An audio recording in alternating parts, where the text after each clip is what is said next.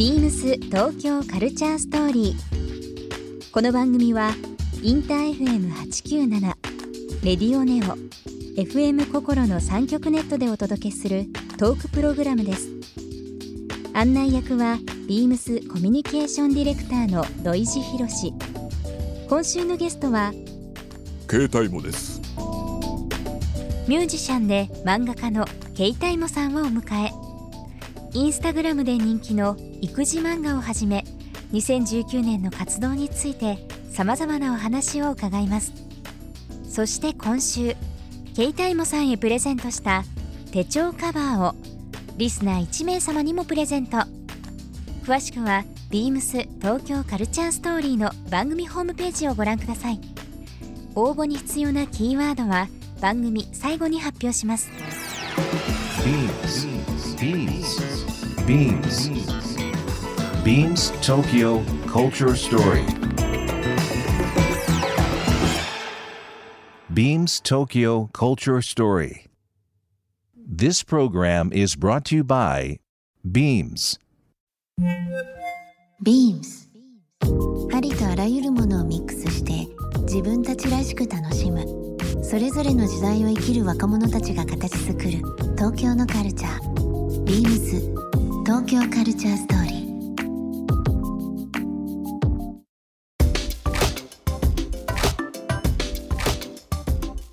ケイタイモさんのこの名前一発でやっぱりちょっと覚えちゃうんですけど、はい。耳に入るというか。これもともとの名前の由来は ケイタイモ。そうですね。あの、ほ本名がケイタ。ケイタさん、うん、田辺ケイタなんです田けど辺ケイタさん。田辺さん。はい。それがですねなぜかその多分ゴリライモから来てると思うんですけど。多分ってことはだ誰かに言われて始そうなんですよ。あのまああのー長いチキがいるんですけど、えそれが携帯モと呼ぶようになって、ええ。まあ、若干広まって、えうん、じゃあもうそのままの名前で活動しようかっていう。何年ぐらい前の話なんですかそれ、えーっと大学なので、うん、どうでしょうね。二十数年前二十数年前。もう。定着して。ね。逆に携帯もさんのその、まあ、田辺さんっていうのもあれなんですけど あのえ本名なんだっけ？みたいな会話とかたまにありませんか？田辺とか言うと、そんな感じしないみたいでやっぱり。面白い話ですけどもねでもなんかあのそれが使い続けられてるっていうか周りに浸透してるっていうことはもう,、もう自分のものになってるってことですからね。なんでかこもそうですね。今はっと思いましたけど長いっすうね。長いですね。てから、長いお付き合いですよね。そうっすね。まあでも本当にそのいろんなアーティストの方あのとご一緒される機会が多いと思いますけども。そうですね。音楽ってやっぱりこう共通言語はもちろんですけども、うん。はい。やっぱり仲間の輪が広がりますか？そうですね。今やっぱ特に思うのはやっぱ長くやっててよかったなっていうのが、うん。えーやっぱ現場に行けばね今日もはい。あのジョージに久しぶりに会ったし スタジオでね。あの、昔ボノボのスタッフやってた方もね すごい久しぶりに会えたしこういうのがやっぱねいいですよね。続けててよかったなってそういうですよね。思うことの一つあと昔話もしやすいですよね。そうですね。ね。あの時ああだって、まあ、さっきのね、はい。話じゃないですけども、まあ、あのミュージシャンとして、えー活躍されてる中で、まあえーインスタ漫画の話もしましたがは「家も頑張れお父ちゃん」こちらの方が話題になってますがい。はそもそもその漫画を描くようになったきっかけっていうのはいええ。いつになるんですかね？これがえーっとちょうど始めて1年1年強なので、うん。えーっとまあ1年半ぐらい前ですかね。最近ですよね。そうですね。じゃあ携帯も名乗ってはい。本当に20年は経たれてますけどええ。本当に最近という部分になりますよね。うん。いこれがあれのあのー今そこの裏にもいるんですけどさっきはい。あの漫画のマネジメントをやってくれてるノイズ中村っていうはい。男が、えーっとちょっとまあ音楽でこう関わることがあって、うんうん。であの男結構なんていうんですかね？そのあんまり音楽業界うん。にかぶれてないというか、うん。結構ねこの物事の考える尺度がはい。新しいんですよね。あ。そうなんですか。でちょっとまあその音楽をやってるとやっぱ結構型にはまってくることが多いので、うん。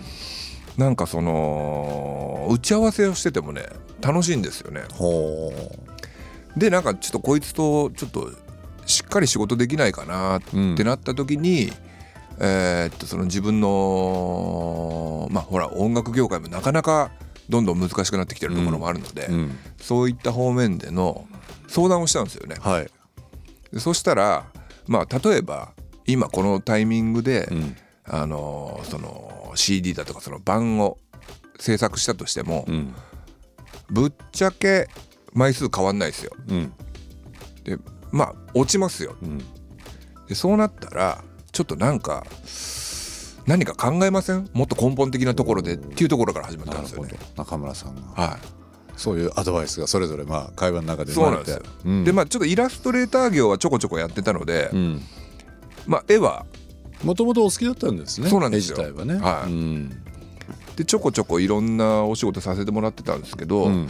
まあ絵を描くだけじゃちょっと弱いかなって言って話をしてて、うん。でまあしばらく沈黙した後に、うん俺もしかしたら漫画だったら描けるかもなって言ったらノイズ中村がそれでいきましょうってなって。なるほど。その二人三脚から始まったそうなんですよ。ねいや私もですね携帯もさんの,、あの話をあの実はですね10月末にえあの文系春秋社、まあ、あの週刊文春のですね、はい。